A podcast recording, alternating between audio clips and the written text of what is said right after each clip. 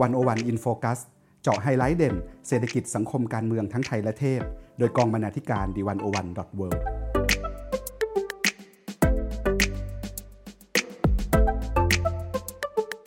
สวัสดีค่ะคุณผู้ฟัง ยินดีต้อนรับเข้าสู่รายการ One O One In Focus EP ที่ 62 คุณผู้ฟังคะ ในช่วงที่ผ่านมา One O One ได้ร่วมมือกับสำนักงานกองทุนสนับสนุนการสร้างเสริมสุขภาพหรือสสส ผลิตงานสื่อเพื่อนำเสนอเรื่องราวของชีวิตวัยรุ่น ที่มีชื่อว่า We Are Youngster เพราะเจ็บจัดๆเลยแสบสุดๆ แค่ฟังชื่อก็รู้สึกถึงความมีสีสันของวัยรุ่นแล้วนะคะ แต่ว่าในชุดสื่อความรู้เนี่ยจะมีที่มาที่ไปหรือว่าจะมีผลงานอะไรบ้างนั้น วันนี้ดิฉัน ภาวันธนาเลิศสมบูรณ์และคุณสุภาวันคงสุวรรณจะมาเล่าให้คุณผู้ฟังได้รับฟังกันค่ะ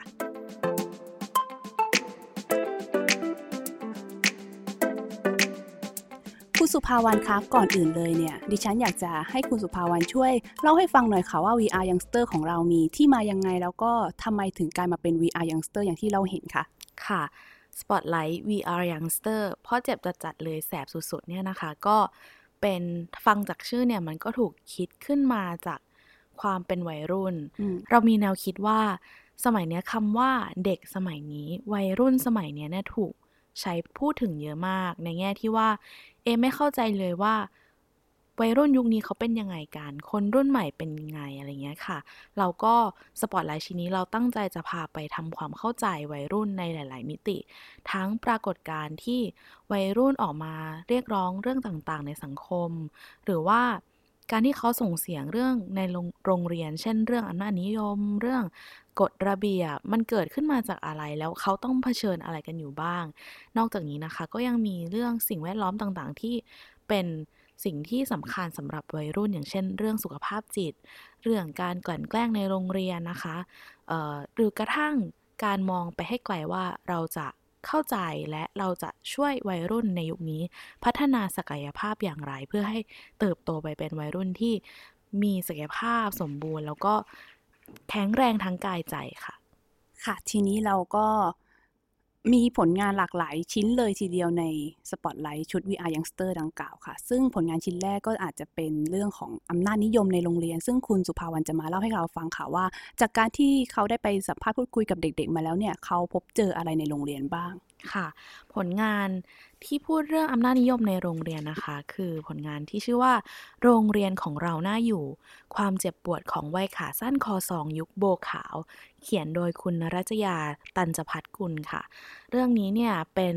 สกู๊ปที่ไปพูดคุยกับทั้งนักเรียน และคุณครูนะคะ ถึงความเจ็บปวดที่อยู่ภายในรั้วโรงเรียน ทั้งสิ่งที่เกิดขึ้นระหว่างนักเรียนกับครู หรือนักเรียนกับนักเรียนเอง สิ่งสำคัญที่บทความนี้สะท้อนนะคะ จากมุมของนักเรียนเนี่ยทั้งสองคน ก็คือว่าในโรงเรียนเนี่ยมีทั้งกฎระเบียบที่เด็กๆ วัยรุ่นอาจจะไม่เข้าใจว่าทำไมถึงต้องปฏิบัติแบบนั้น ไม่เคยได้รับคำอธิบาย หรือการที่บางคน ทำแบบนึงได้ อีกคนทำไม่ได้หรือการที่ทำในสิ่งเดียวกันเนี่ยค่ะ แต่ว่าครูทำได้เด็กทำไม่ได้ เขาก็ตั้งคำถามว่า เอ๊ะทำไมมันถึงเป็นแบบนั้น หรือเรื่องที่มันมีผลกับเนื้อตัวร่างกายของเขานะคะ มันก็เป็นเรื่องสำคัญมาก การที่เด็กต้องโดนลงโทษ อย่างรุนแรงเพียงเพราะว่าไม่สามารถไปตัดผมให้ทันหรือว่า ทรงผมไม่ถูกระเบียบเนี่ย มันก็เป็นเรื่องที่ทำให้เขาเหมือนตั้งคำถามมากขึ้นบางบางครั้งกระบวนการลงโทษมันก็มีทั้งสร้างความอับอาย แล้วมันก็เกี่ยวข้องกับสิทธิบนร่างกายของเขาด้วยนะคะ อีกประเด็นสำคัญที่บทความนี้สะท้อนก็คือว่า บางครั้งเนี่ยโรงเรียนที่เราว่ากันว่าเป็นบ้านหลังที่สองเนี่ยกลับ ไม่ได้เป็นพื้นที่ปลอดภัยให้นักเรียนขนาดนั้น เพราะว่าด้วยระยะห่างแห่งวัยแล้วก็ด้วยบทบาทของครู ซึ่งมักจะรู้สึกว่ามี อำนาจมากกว่านักเรียนมี ต้องดูแลต้องอะไรอย่างเงี้ยค่ะ บางครั้งมันทำให้คุณครูเนี่ยก็เลยไม่ไม่ได้รับฟังเด็กอย่างที่ควร หรือว่ามีความคาดหวังว่าเขาต้องทำถูกระเบียบอย่างนู่นอย่างนี้บางครั้งเด็กก็รู้สึกว่าตัวตนที่เด็กเป็นเนี่ยก็ไม่ได้สามารถส่งไปถึงครูได้ ก็กลายเป็นว่า โรงเรียนเนี่ยไม่ใช่ที่ปลอดภัยสำหรับนักเรียนนะคะบทความนี้ก็ได้ไปคุยกับ ครูมาด้วยนะคะ เป็นคุณครูชื่อดังเลยที่ออกมาพูดแล้วก็ออกมายืนข้างนักเรียน ถ้าเราติดตามที่ทวิตเตอร์ก็คือ ครูทิว ธนวันสวนปานนะคะ ครูทิวเนี่ยก็พูดอย่างหนึ่งได้น่าสนใจมากนะคะว่า ใครว่าเรื่องทรงผมหรือกฎระเบียบไม่เกี่ยวกับการเรียนของนักเรียน ผมว่ามันมีผล แม้ว่าไม่ใช่ปัจจัยโดยตรง แต่ว่ามนุษย์เราจะทำอะไรดี ได้ดีต้องมีความมั่นใจและรู้สึกว่าโรงเรียนคือพื้นที่ปลอดภัย เด็กถึงจะกล้าคิดกล้าทำกล้าลองผิดถูกนะคะ ก็เป็นการสะท้อนเรื่องกฎระเบียบและสิ่งที่เด็กต้องเจอเนี่ยมันมีผลกับวิธีคิดกับตัวตนของเขาจริง ๆ แล้วครูทิวก็ยังได้พูดไว้ด้วยนะคะ ว่าการศึกษาเนี่ยจริง ๆ แล้วมีอยู่ 2 วัตถุประสงค์เท่านั้นอย่างแรกคือ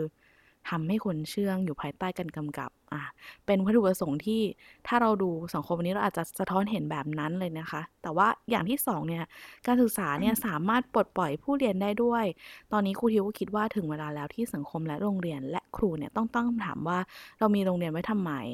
แล้วก็มองเห็นความจริงแล้วก็เปลี่ยนแปลงให้มันเป็นอย่างที่ควรจะเป็นค่ะ ค่ะ ก็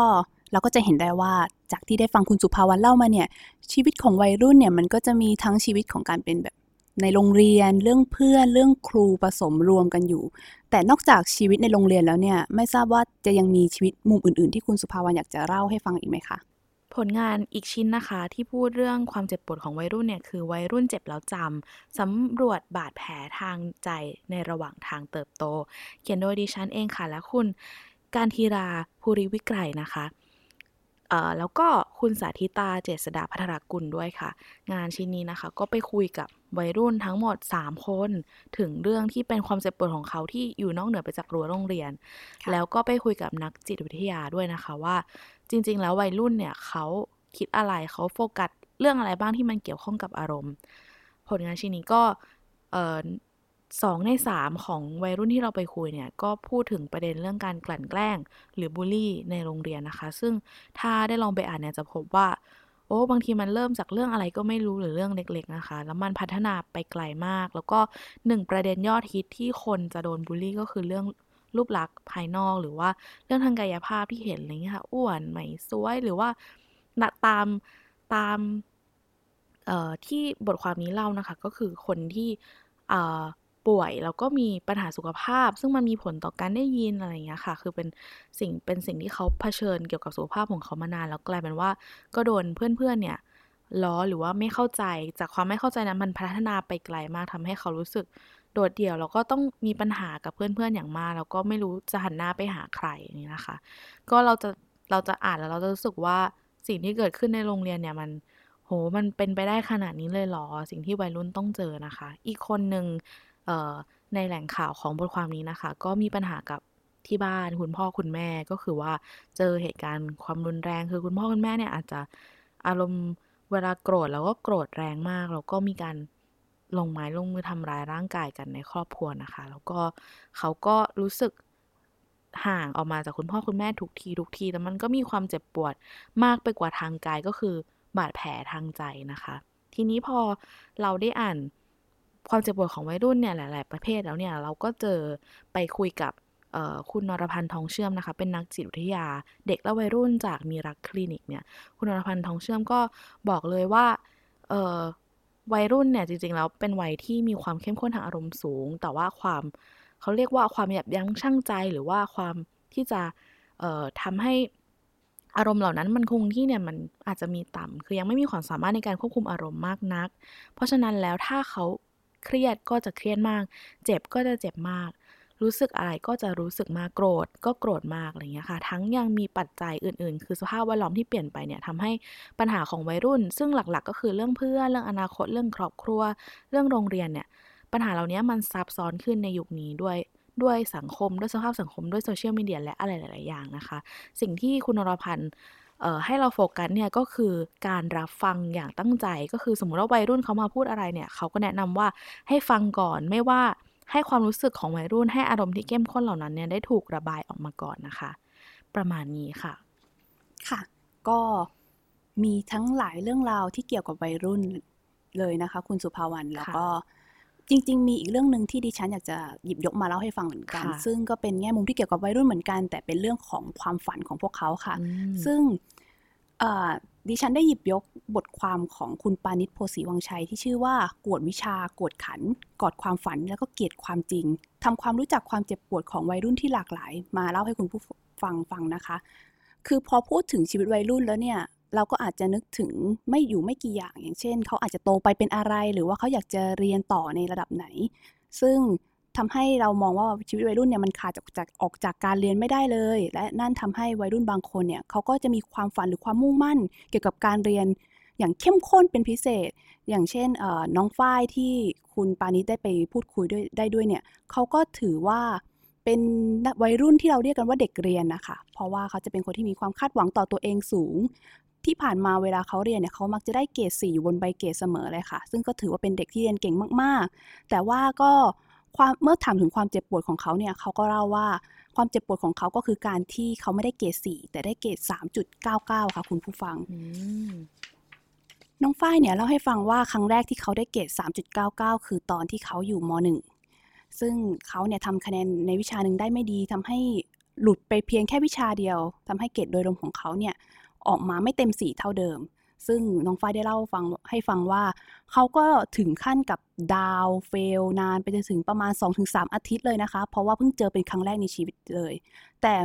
หลังๆ เมื่อพอทำใจได้ก็บอกว่าเดี๋ยวม .2 ก็เอาใหม่ไม่เป็นไร จากนั้นเนี่ยเขาก็พยายามผลักดันตัวเอง อย่างเข้มข้นมากขึ้นไปหาหนังสือมาอ่านเยอะแยะเต็มไปหมด แต่พอขึ้นม .2 เทอมแรกเนี่ยเกรดก็ดันได้ 3.99 อีก เพราะว่าไปตกวิชาใหม่ ส่วนวิชาเดิมที่เคยตกก็ได้ที่2ของสายชั้น ซึ่งก็ทำให้น้องฝ้ายเนี่ยก็เริ่มกลับมาเครียดเหมือนเดิม แต่ว่าน้องฝ้ายเองก็รู้สึกเหมือนกันว่าค่ะว่าทำไมถึงต้องได้เกรด 4.00 ไปด้วย 3.99 กับ 4.00 นั้นมันต่างกันมากเลยหรือเปล่า พอขึ้นชั้นม .3 เขาก็เลยพยายามปรับเปลี่ยนตัวเองและเรียนรู้ว่าจากความเครียดเหล่านั้นเนี่ยมันไม่จำเป็นต้องเครียดเลยก็ได้ ก็หันมาเป็นคนที่มองโลกอย่างสบายๆมากขึ้น แล้วก็ความผิดหวังกับเกรดครั้งแรกนั้นทำให้เขาได้เติบโตขึ้นมากค่ะ เพียงแต่ว่าเนี่ยน้องฝ้าเองก็เมื่อขึ้นถึงชั้นมปลายเนี่ยเขาก็ได้เจอกับความท้าทายใหม่ ๆก็เรียกได้ว่าที่ผ่านมาเนี่ยน้องฝ้ายเป็นเด็กที่เรียนเก่งมาโดยตลอด ทุกคนจะคาดหวังให้น้องฝ้ายเรียนต่อสายวิทย์กับคณิต เพราะว่าเชื่อว่าเป็นสายของเด็กที่เรียนเก่ง เพียงแต่ว่าน้องฝ้ายเพิ่งจะมาค้นพบตัวเองว่าน้องฝ้ายเนี่ยชอบเรียนศิลปภาษามากกว่า น้องฝ้ายมีความใฝ่ฝันอยากจะเรียนภาษาจีน แล้วก็ได้เดินทางไปเที่ยวต่างประเทศ อะไรอย่างนี้เป็นต้นทำให้เมื่อต้องเจอความกดดันความคาดหวังจากสังคมกับความต้องการภายในใจตัวเอง น้องฝ้ายก็เลยต้องถึงขั้นกับเครียดอีกครั้งว่า จะเรียนสายวิทย์คณิต ดีเพื่อตอบรับความคาดหวังของสังคม หรือว่าจะทำตามเสียงเรียกร้องของหัวใจเรียนเรียนสายศิลป์ที่เขาอาจจะมองว่าเป็นเด็กที่อาจจะไม่ได้เรียนเก่งมาก หรือว่าอาจจะได้รับความสำคัญน้อยกว่าสายวิทย์คณิตค่ะ ซึ่งน้องฟ้าเองก็เล่าว่าทำใจนานมากเลยทีเดียว แต่ว่าในที่สุดก็ตัดสินใจทำตามความชอบของตัวเอง ลงเรียนไปอย่างเดี่ยวกล้าหาญแล้วก็ หลังจากวันนั้นเองน้องฝ้ายเองก็ได้พิสูจน์ให้ทุกคนเห็นว่าก็ทำได้ดีเช่นกันในสายศิลป์ของภาษาและ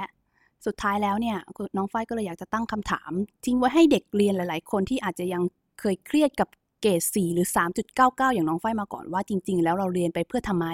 เราเรียนไปเพื่อสอบหรือเรียนไปเพื่อเรียนรู้ ซึ่งระบบการศึกษาตอนนี้อาจจะทำให้ทุกคนรู้สึกกันว่า เราเรียนไปเพื่อสอบเท่านั้น แต่จริง ๆ การสอบแล้วก็คะแนนเกรดไม่ใช่ทั้งหมดของชีวิตค่ะ ในฝ้าของน้องฝ้ายเองเนี่ย เราก็จะได้เห็นว่าความการต่อสู้ดิ้นรนเกี่ยวกับความความฝันของตัวเอง แล้วก็ความคาดหวังของสังคม เพียงแต่ว่านอกจากเด็กที่มีความฝันแล้ว อาจจะมีเด็กที่เจ็บปวด เพราะว่าไม่รู้ว่าตัวเองต้องการอะไรก็ได้ ซึ่งคุณปานิตเองก็ได้ไปเจอกับน้องอีกคนนึงที่ชื่อว่าน้องแอน ซึ่งเขาเป็นวัยรุ่นอยู่ที่ต่างจังหวัดค่ะ ในตอนนี้เนี่ยเขามีอายุถึง 19 ปีแล้ว แต่ว่าหลังจากที่เรียนจบมัธยมต้น แล้วก็เลิกเรียนกศนจนจบ ตอนเนี้ยก็ยังอยู่ที่บ้านแล้วก็ไม่ได้ทำอาชีพอะไรจริงจัง วันหนึ่งเขาก็จะทำหน้าที่ดูแล งานที่บ้านดูแลแม่ที่ป่วย แล้วก็อาจจะมีช่วยงานคุณพ่อทำอาชีพที่เป็นจับปลาทำนาบ้างอะไรบ้าง แต่ทุกครั้งที่มีคนถามว่าน้องแอนเนี่ยต้องการอะไร หรือว่าน้องแอนเนี่ยอยากจะโตไปเป็นอะไรจะต้องการทำอะไรต่อ เขาก็จะตอบว่าตอบไม่ได้ ตอนนี้เนี่ยความกังวลของแอนอย่างเดียวก็คือกลัวแม่ป่วย ราะว่าเคยเฝ้าแม่ที่นอนโรงพยาบาลกว่าหนึ่งเดือน แล้วก็รู้สึกเป็นกังวลมากๆ ซึ่งก็จะเห็นได้ว่าน้องแอนเนี่ยมีชีวิตอยู่แค่วันต่อวันหรืออะไรอย่างนี้เท่านั้นไม่ได้มองไปในวางแผนในอนาคตในระยะยาว อย่างที่เราคาดหวังให้วัยรุ่นต้องทำสักเท่าไหร่ ดังนั้นเนี่ยมันก็ย้อนกลับมาให้เราตั้งคำถามอีกว่าจริง ๆ แล้วการที่น้องแอนเนี่ยไม่เห็นความฝันของตัวเองมันเป็นเพราะว่า น้องแอนเขาไม่มีความฝันจริง ๆ เขาไม่รู้จักตัวเองจริง ๆ หรือว่าจริง ๆ แล้วน้องแอนไม่ได้มีโอกาสในการทำความรู้จักทางเลือกใหม่ ๆ หรือว่าได้ออกมีโอกาสออกไปค้นหาตัวตน ค้นพบความฝันของตัวเองในโลกกว้างใบนี้กันแน่ค่ะน่าสนใจมากเลยนะคะ ที่เราคุยกันมาก็เป็นมุมที่เจ็บปวดของวัยรุ่นในชีวิตของเขาเนาะเรื่องการเรียนเรื่องความฝันเรื่องครอบครัว ทีนี้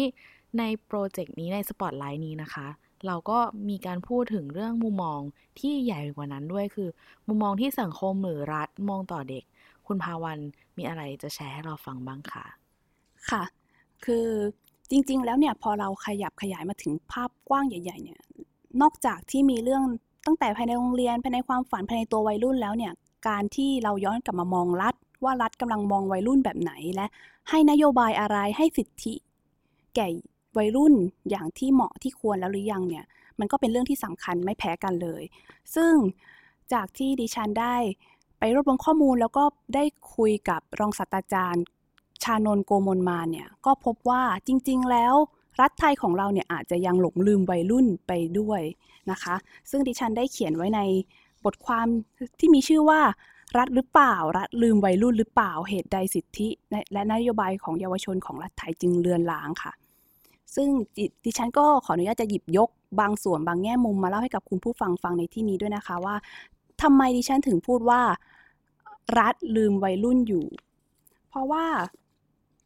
จริง ๆ แล้วเนี่ย ถ้าพูดถึงสิทธิของเด็กและเยาวชนในปัจจุบันเนี่ย มันจะแบ่งออกเป็น3มิติในอนุสัญญาว่าด้วยสิทธิเด็กของสหประชาชาติ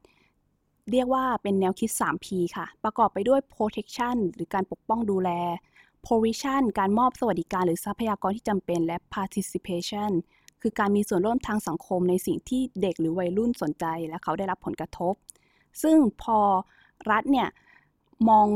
วัยรุ่นในกรอบที่เรียกว่าเป็นเด็ก เพราะว่าเรามีเส้นแบ่งบรรลุนิติภาวะ คุณผู้ฟังพอจะคิดภาพออกไหมคะว่า พอเรามีคำว่าการบรรลุนิติภาวะมากำกับเนี่ยคนที่บรรลุนิติภาวะแล้วเราจะถือว่าเป็นผู้ใหญ่ แต่คนที่ยังไม่บรรลุก็เท่ากับว่าเป็นเด็ก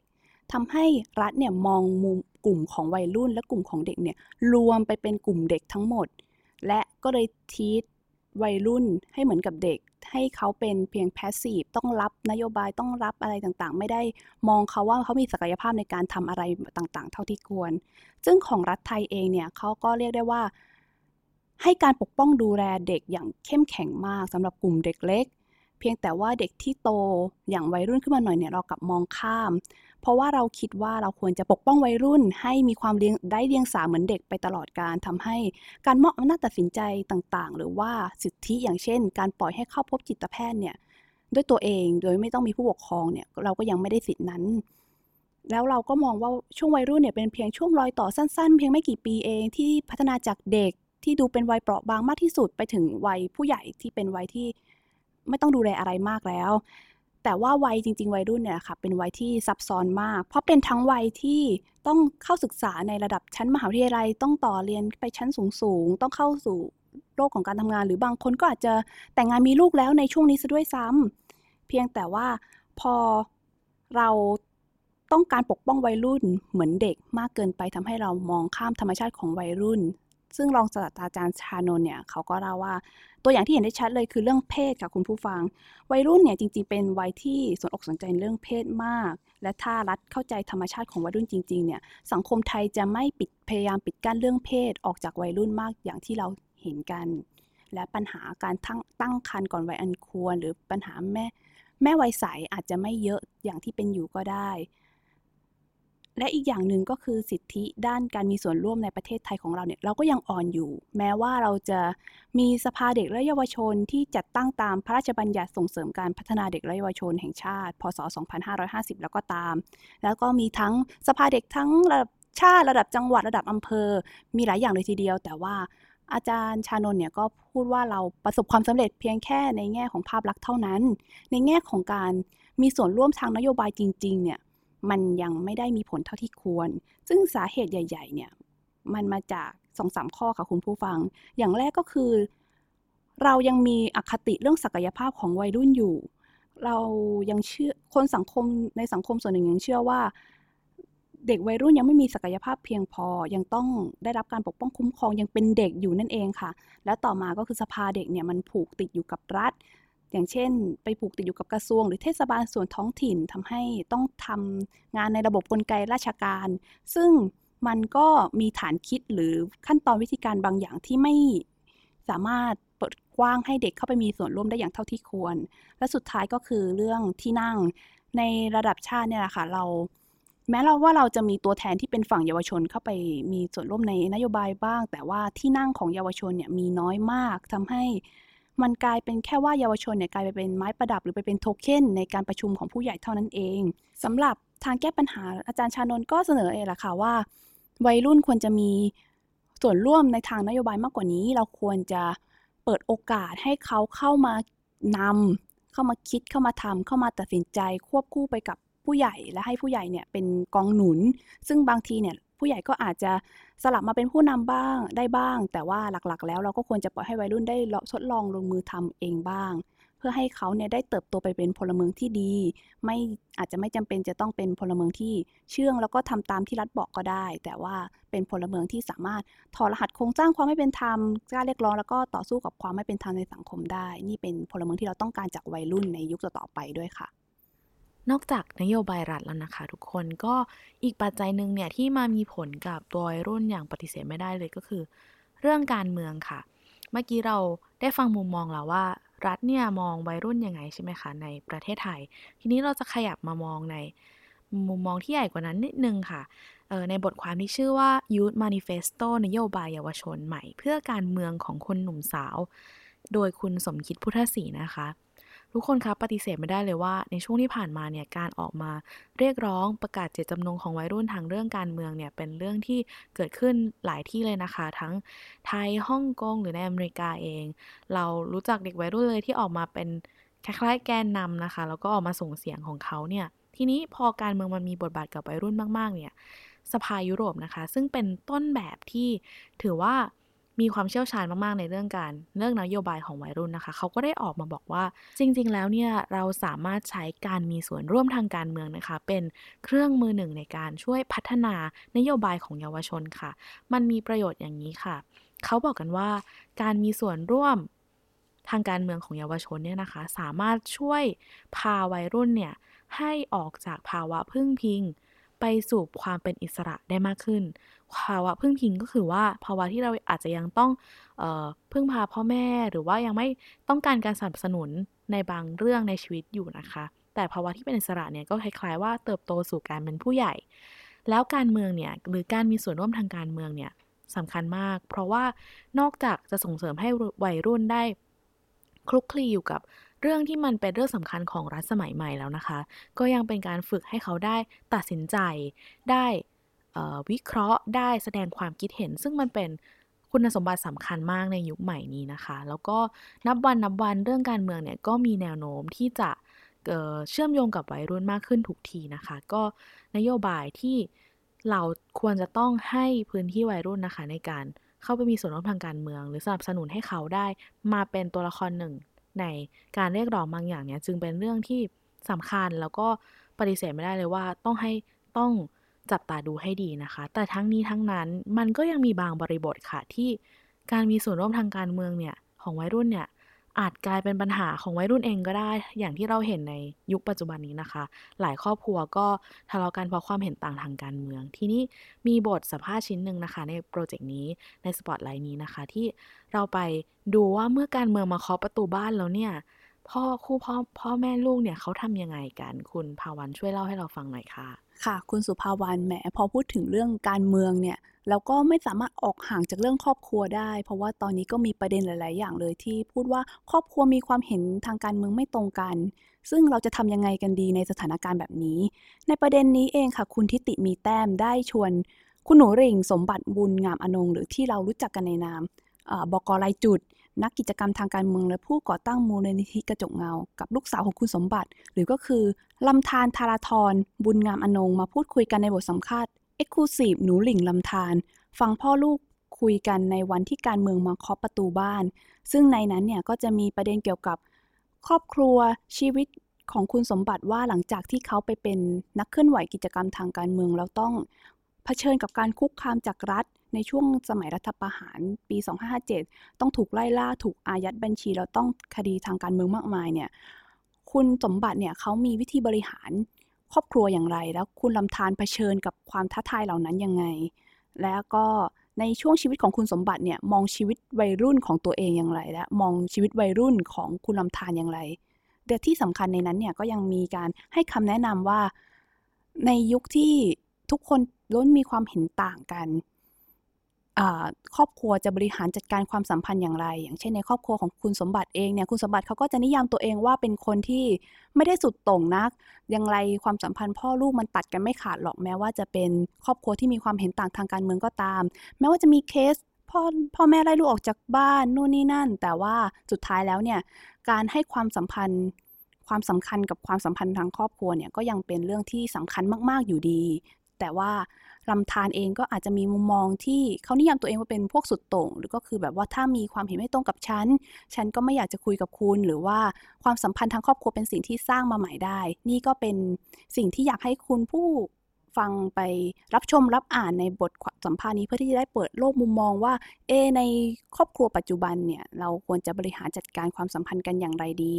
และวัยรุ่นควรจะทำความเข้าใจพ่อแม่อย่างไร พ่อแม่ควรจะทำความเข้าใจคนรุ่นใหม่ ในมุมมองทางการเมืองของพวกเขาอย่างไรบ้าง ค่ะ คุณภาวันนอกจากบทความบทสัมภาษณ์หรือสกู๊ปที่เราพูดกันไปแล้วเนี่ย ยังมีผลงานที่เป็นสื่ออื่น ๆ ประเภทอื่น ๆ อีกนะคะ เช่น รายการวันโอวันวันออนวัน การไลฟ์เป็นประจำทุกสัปดาห์ของวันโอวันนะคะ ก็มีอยู่ EP หนึ่งเนี่ย ที่เราไปคุยกับผู้กำกับชื่อดังนะคะ คุณพัฒบุญนิธิพัฒที่กำกับ ซีรีส์เรื่อง Bad Genius ฉลาดเกมโกงนะคะ ผลงานของคุณพัฒเนี่ยพูดถึงวัยรุ่นหลายประเด็นมาก เราก็เลยมานั่งคุยกับเขานะคะ ว่าเขามองวัยรุ่นผ่านผลงานยังไง หรือจะเป็นอีกรายการหนึ่งค่ะ รายการวันวัน policy forum รายการที่จะมานั่งคุยเปิดเวทีถกเถียงกันเรื่องนโยบายสาธารณะนะคะ คราวนี้ในสปอตไลน์นี้เราก็ชวนคนรุ่นใหม่ 4 คนมาพูดกันเรื่องประเทศไทยในฝันของเขาค่ะ คนรุ่นใหม่ทั้ง 4 นะคะ มีคุณณัฐนนท์ ดวงสูงเนินบรรณาธิการบริหารผู้ร่วมก่อตั้ง spaceth.co น้องเฟลอนะคะสิรินมุ่งเจริญจากกลุ่ม Spring Movement น้องบอสภาณุพงศ์สุวรรณหงษ์จากกลุ่มนักเรียนเลว และน้องอ่างอ่างอัครสร โอปิลันธน์นักเรียนอินเตอร์นะคะที่ออกมาเรียกร้องประชาธิปไตย แต่ละคนเนี่ยพูดกันถึงประเทศไทยได้ น่าสนใจเราก็เห็นความเก่งกาจของคนรุ่นใหม่มาก ๆ ค่ะ นอกจากนี้นะคะ เรายังมีวิดีโอที่นำเสนอ subculture ของวัยรุ่นค่ะคุณภาวัน เราได้ไปคุยกับแรปเปอร์นะคะ ชื่อว่าคานนชานคลีเช่ เป็นคนที่หยิบปัญหาของวัยรุ่น เรื่องที่วัยรุ่นต้องเจอทั้งในโรงเรียนหรือรั้วมหาลัยเนี่ยนะคะ มาแรปยกตัวอย่างเพลงของเขาค่ะ เพลงเกี่ยวกับงานกลุ่ม เพลงเกี่ยวกับเพลงมัดหมี่หรือเพลงที่ร้องในช่วงรับน้องนะคะ หรือเพลงเกี่ยวกับสายด่วน เขาใช้คำว่าสายด่วนสารยาแต่พูดถึงเนี่ยเรื่องความเรื่องสุขภาพจิตเรื่องความเหงาเรื่องความทุกข์ของการเป็นวัยรุ่นนะคะ น่าสนใจมากๆค่ะ นอกจากนี้ก็ยังมีผลงานที่กำลังจะตามมาอีกในสัปดาห์ถัดไปนะคะ ไม่ว่าจะเป็นการไปคุยเรื่องไซเบอร์บูลลี่กับอาจารย์ธานีชัยวัฒน์นะคะ ซึ่งทำงานวิจัยเกี่ยวกับเรื่องนี้ หรือไปสำรวจชีวิตวัยรุ่นที่อยู่ใน พื้นที่เชียงใหม่ แล้วก็อยู่พื้นที่ใกล้ชายแดนนิดนึงนะคะ ว่าวัยรุ่นที่อยู่ในพื้นที่นั้นเนี่ยเขามีปัญหาอะไรกันบ้าง และที่สำคัญนะคะในสปอตไลน์นี้เราได้ออกเป็นแคมเปญที่ชวนคุณผู้อ่านเนี่ยมาเล่าเรื่องวัยรุ่นของตัวเอง ชื่อว่าวัยรุ่นเจ็บแล้วจำตอนนี้ก็ยังเข้าไปเล่นได้กันอยู่นะคะ เพื่อแชร์ว่าเราผ่านอะไรมาบ้างในช่วงเวลาวัยรุ่นทั้ง เรื่องโรงเรียน เรื่องสุขภาพจิต เรื่องครอบครัวหรือความสัมพันธ์นะคะ ทั้งหมดนี้คือ VR Youngster เพราะเจ็บจัดจัดเลยแสบสุดๆ ค่ะ ค่ะสำหรับคุณผู้ฟังที่สนใจอ่านบทความที่เราสองคนได้เล่าในวันโอวันอินโฟกัสวันนี้ หรือว่าบทความอื่นๆ ที่กำลังจะตามมาใน VR Youngster ก็สามารถติดตามได้ที่เว็บไซต์ d101.world นะคะสำหรับวันนี้ดิฉันภาวันธนาเลิศสมบูรณ์และสุภาวันคงสุวรรณต้องลาไปก่อน สวัสดีค่ะ สวัสดีค่ะ